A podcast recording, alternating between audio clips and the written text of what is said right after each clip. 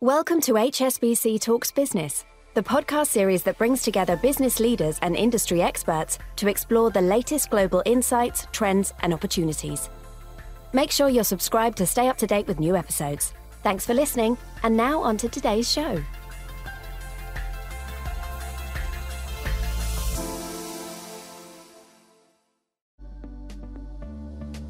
Welcome to Inspiring Progressive Female Entrepreneurs, podcast mini series that seeks to empower and support women who are on the journey of growing and scaling their business. We'll speak with inspiring women about their stories and get practical advice from entrepreneurs who've been there before. This podcast has been created in partnership with AllBright. Thank you for joining us.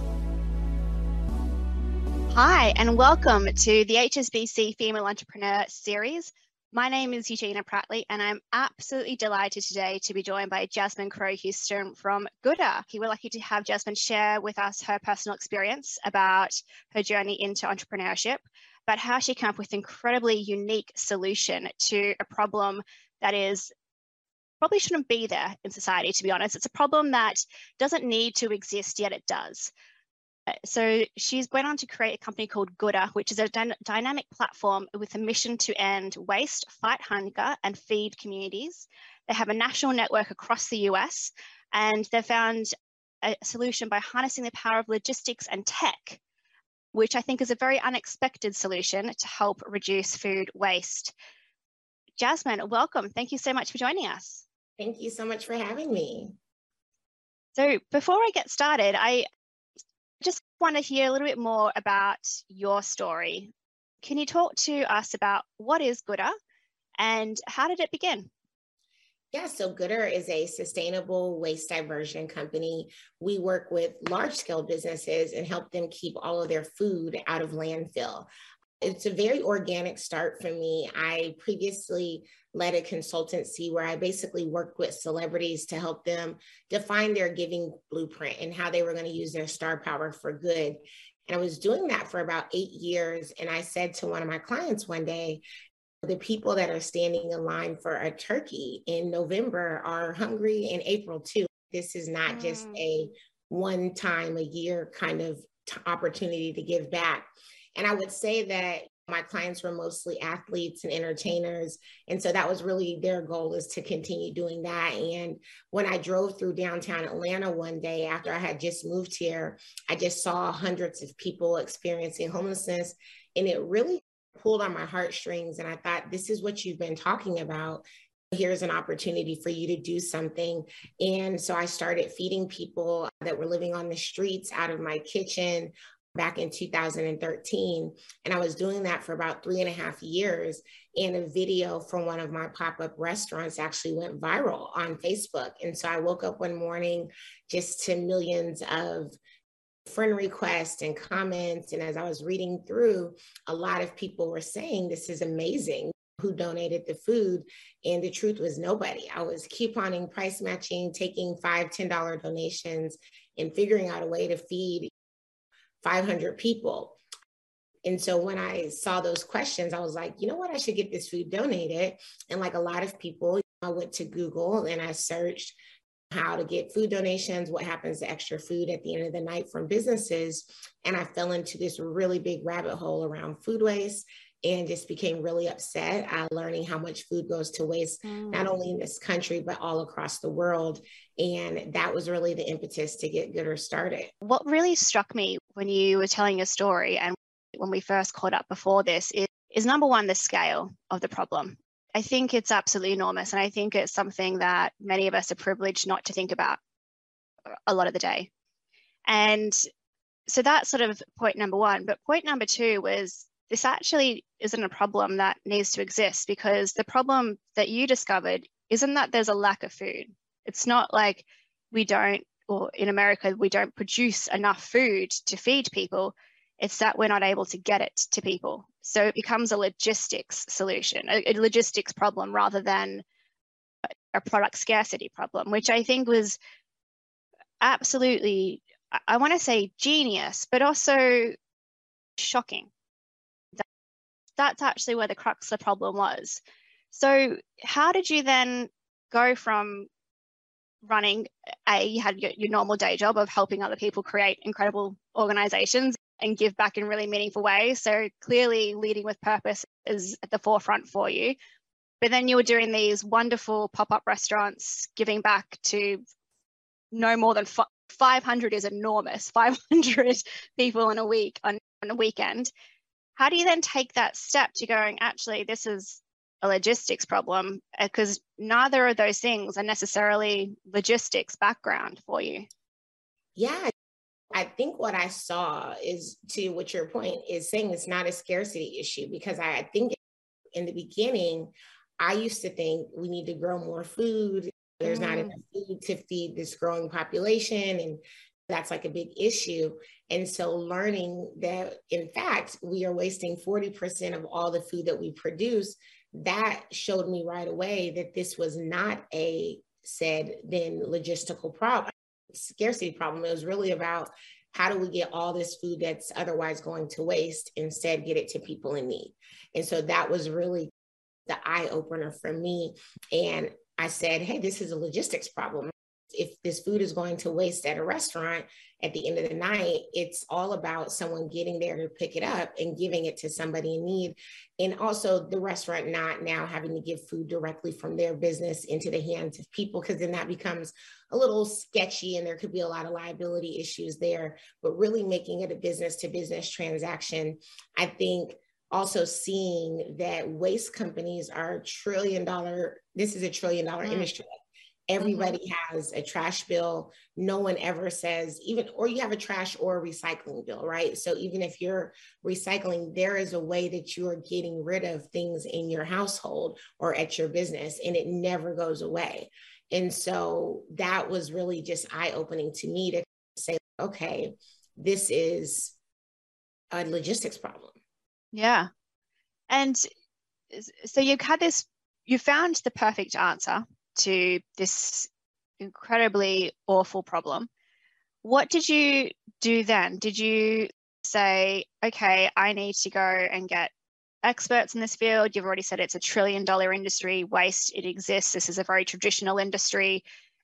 Did you try to approach them, or was it you actually saying, like you did with your restaurants, your pop up restaurants, I can do this? How did you begin that journey? I think I started mind mapping what the business could look like. I think that was like mm. the first thing mm. for me. Okay, how would this work? And just literally just writing notes. Like I would pick up the food from the business, I would get it to the nonprofits, I would need a driver to do that. I wasn't a technical founder, so of course I couldn't code anything that I was thinking of. So I spent a lot of time um, entering hackathons and going to office hours and meeting with engineers and just trying to get all of the details to what this business could be mapped out. And that really was helpful. And so I started working. I had the idea for this when the video went viral in February of 2016. And I started talking to people about it. And people were saying, like, this is crazy. No one's ever going to pay for that. That will never work. And so I was like, God, they probably are right. This may not work for me. And from there, I started thinking, like, all right, now I need to figure out a way to actually like make money from this business. What would this look like? And I started to again go back and look at the fact that waste companies were basically making money now. That's the thing I think in yeah. business. Anytime you're trying to solve a problem and you really look and see, okay, how is it being solved now? And how mm. it was being mm. solved is businesses were paying these waste companies to take perfectly good food and just throw it in the landfill all the while passing thousands of people on the way to that landfill that that need perfectly good food. And so I think that was it, just learning as much as I can. I went to school on YouTube, I attended webinars. I, I really put myself out there as someone who was trying to learn. That's absolutely amazing. And I, I'm just sort of struck by your drive to, to do this and to make this a reality and a reality you have because can you tell us a little bit about Goodr today? So I'll give a I'll give a little spoiler alert. You may have seen the news about Goodr that you've recently closed an $8 million round this year. You are a for profit company, as you mentioned, you do make money. It isn't a non for profit, which I think is an interesting point we'll get to in a moment. but you do a lot more now than just waste food. That's a terrible term, but the excess food collection. Yeah. Can you tell us a little bit more about Goodr's output today? Yeah, so I think today Goodr has a two sided business model. One is all around food waste solutions, which is what I started with going to a business that has excess food, that's throwing it away, and helping them take it out of landfill and instead get it to better use. So mm-hmm. those uses are typically, if it's edible, we're going to donate it to our nonprofit network, of which we have thousands of nonprofits across the country who can receive that food.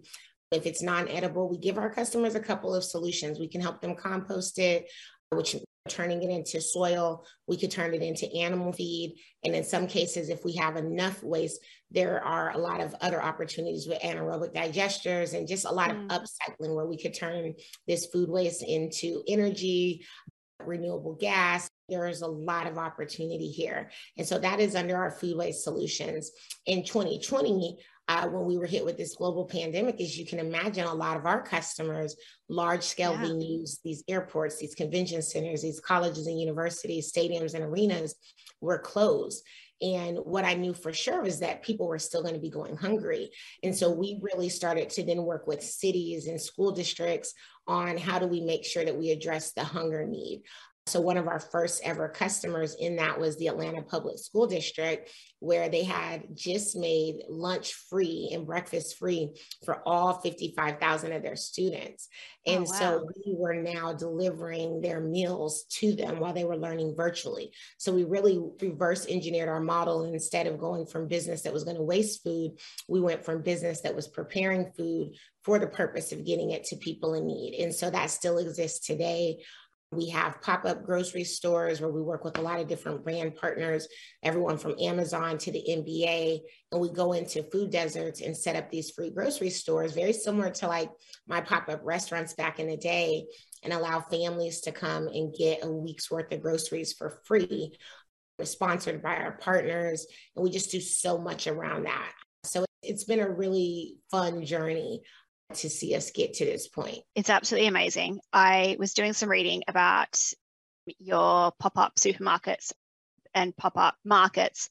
And what I think is incredible, and we touched this a little bit in our call beforehand, but what I love about what Goodr is doing, it's also about dignity. It's about giving people choice. It's about making people feel like they have a say in in their in what in their food and what they're doing and what they're selecting it isn't necessarily just like a here take it. And i think sometimes there's a lot of good intention in preparing uh, it, i guess say soup kitchen style whereas a lot of what you're doing is really about giving that extra dignity which sometimes gets a little bit overlooked in these transactions.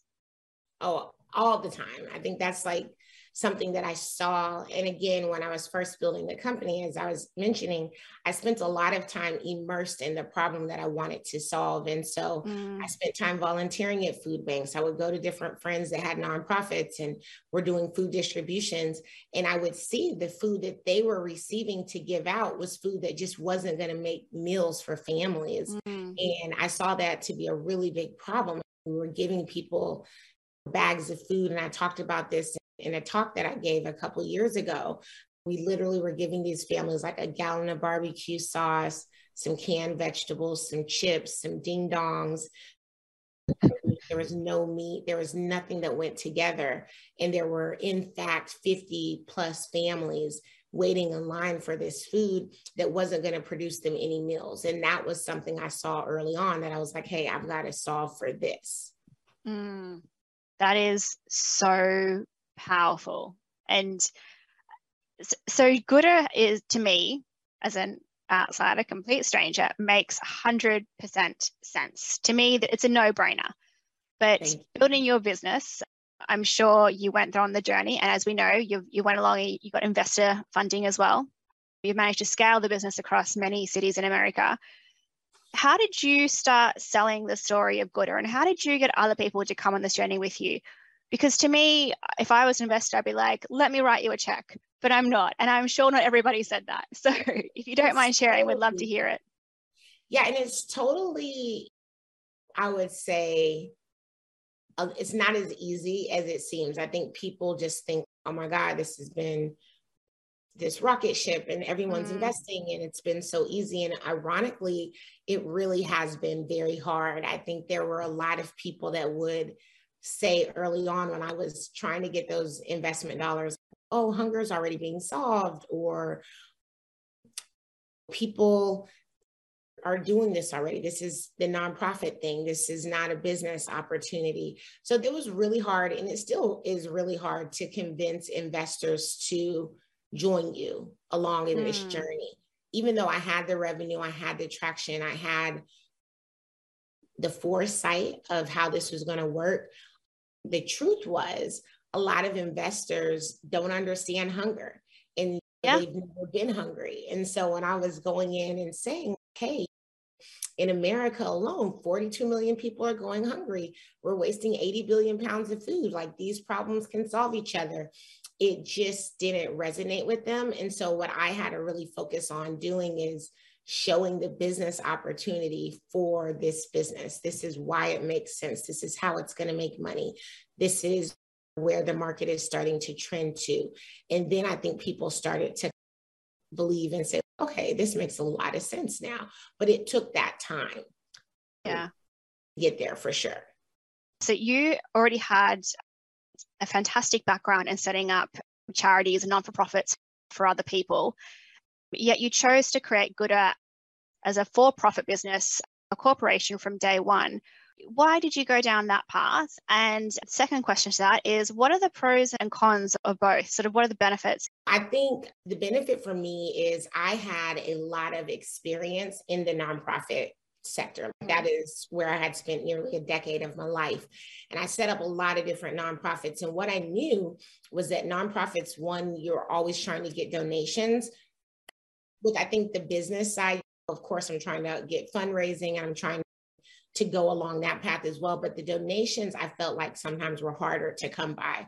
And so right. that was one of the things that I thought I could get started today if a company just paid me to pick up their food and deliver it to people in need like that's the better way so for me it was really trying this just being able to see the obvious businesses mm. were already paying to throw this food away and now i was going to come in and become a better solution for them so that is really i think the reason why I decided to be a for profit as opposed to a nonprofit is just my personal experience.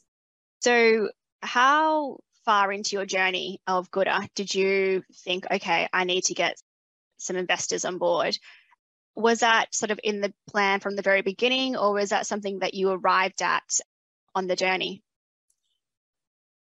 I don't think it was a plan from the very beginning. I don't think I knew how much it was going to cost to build technology. Once I started getting that together, I was like, oh, wow, I'm going to need money to do this. And because I was so involved in like the hackathons and like going to these different events and office hours and meeting people and learning from other founders who had started companies before me, I was, it was like, okay, this is going to be a path that you could take to mm. get funding. I was looking at grants. I was trying to look at the National Science Foundation, just all these different opportunities. And I was like, wow, like this is going to take a long time. I didn't have any real proof of like how this was going to work. So I thought, hey, venture capital could be an opportunity for me. And, and I started looking into it. I th- oh, that's a perfect lead into my next question, which is how did you find the right people to join Goodr? How did you start that process of going, okay, I'm going to need investors, I'm going to start making contact? I started to get into again these accelerator programs incubator programs and from there they would make introductions to investors uh.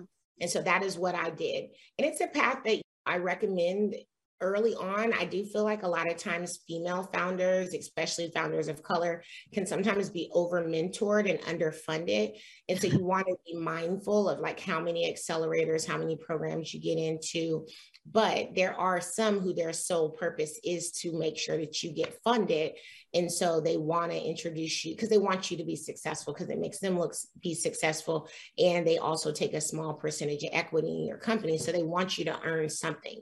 So that was my path to like meeting investors. That's a really great answer. And I think it's a really good tip for people who want to, to, go down that path is to try to get to into these programs and get those warm introductions, or if not, face to face meetings where possible. We've got another question that's come in here, which is more about starting to find the right people behind you because Goodr is a team. It isn't just you, although I'm sure in the beginning it was. You said that you don't have a tech background, so you had to start learning those skills. How did you find the right people to bring on to your team and build this business with? The team is always hard, right? I think that is it's one of those things where it's not an easy thing. I think early on, I was like hiring my friends. Hey, come and join the company with me. I can pay you a little bit of money and you'll you can still kind of work on what it is you're doing while we're building this company. And there were a lot of mistakes made there. Then when I started to be like in pitch competitions and talking about the business and trying to pitch it, I would meet people at those pitch competitions that would come up to me and say, Oh, I love what you're building. Is there any way I could help? And so there were ways that I would start to make those inroads. I think now that we've been in the market for five years and people see that what we're doing, we just get so many people that just come to us. And it's an amazing thing to have happen, right? Where people are like, I've been working in Silicon Valley for 10 years and I'm sick of like building social networks. I want to do something that matters with my life. Can I come and work for your company? You guys have open positions, but that came with time and it came with mm. us really doing the work. So early on, I think I did what everybody did. I hired who was the low hanging fruit, the people that were around me, the friends, the people that I felt like I knew. And there were some mistakes there. I definitely hired some people that and kept them on, I would say a little longer than I should have. And you live and you learn. And I think that's one of the things that I think a lot of early business owners like myself probably do. And it's just something that we shouldn't do. Like to the extent that you can spend time to try and find find the best people. How do you know when you've got a good candidate in front of you? I think for me, I always look at like how does it feel? Like, does this person feel like someone who understands the problem for me, one of the questions I used to always ask was, why does hunger matter to you? Why does this, um, why do you care about this problem? And the answers were always so great. They were always just around the problem, but from a different lens. That is so powerful. You started in Atlanta. We now know that you're in many cities across America. How did you begin to scale and expand your locations? Did you have a strategy to it? And do you have any advice for people beginning that journey? Yeah, I do have a lot of advice. I think it's about trying to use the networks that you have so that you can grow where you want to go. And so for me, I started to do two things. One, I knew I was trying to solve hunger. I also knew I was trying to solve food waste. So there are two things that were really clear to me. The bigger the city, the more businesses, the more potential waste. Also, sadly, sometimes the more people that are experiencing hunger. Mm. So I had a really tops down approach where I used to try and go and get a, cus- a company that was in mo- multiple cities and multiple locations that I could scale with them. And that's really how we got to quite a lot of cities pretty quickly is that we made, we created partnerships with companies like IHG Hotel Group mm. uh, that has, I think now 16 or 18 different hotel brands under them. So from international wow. hotel, internet, intercontinental to Kimpton Hotel Group, all these different hotel brands under them. So we were able to scale with them and build into some of their different cities and some of their own properties. And so that was definitely one one way to do it is take a tops down approach. Two is just to look at the cities where you have some kind of connection, whether it's like family, when you have to Dallas is a city that we're really scaling in and that's actually where I was born. So those are the two things I would say is understanding the market and the market size and what it looks like. We started in Atlanta, so it was like trying to find other metropolitans that were similar to Atlanta was a big focus for me. And then also trying to figure out where I had connections, whether that was friends, family, or customers. And where's like where's the ceiling for Goodr? Could it go international? Oh, 100%. Yeah, I think we get so many messages and there's a lot of famine and a lot of need. One of our big food service customers is in the in the, in Europe, and they're already asking us like, "Hey, how can you get us? How can we get you to Europe?" So, yeah, I think we will be international one day soon. How do you manage the relationship with your investors once they're on board? It, it, in some circumstances, it can really change the, the dynamic of the business and leadership and the direction. How have you been able to manage those relationships? I think it's just about, for me, I constantly write investor updates. I think that's like a big thing for me. So I'm always writing investor updates. I'm always trying to make sure that I'm staying in contact with my investors. And I send these updates like once a quarter, but I mm-hmm. always put in all of my investor updates at the end. Hey, if you want to meet with me, let's chat. And the truth is, some investors are more responsive than others. Some investors are a bit more invested than other investors. And so for me, I am making myself available to the investors that want to help. And so there are ways that I nurture those relationships.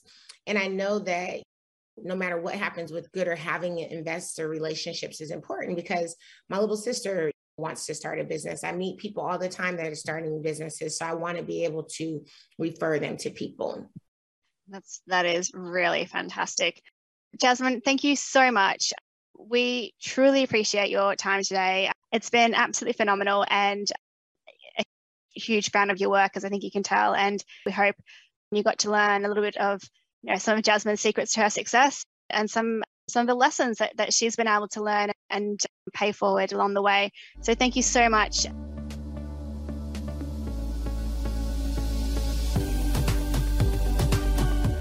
You've been listening to Inspiring Progressive Female Entrepreneurs, HSBC's podcast mini series dedicated to supporting women on the path of growing and scaling their own businesses. To access more resources for female entrepreneurs, please refer to the description of this podcast.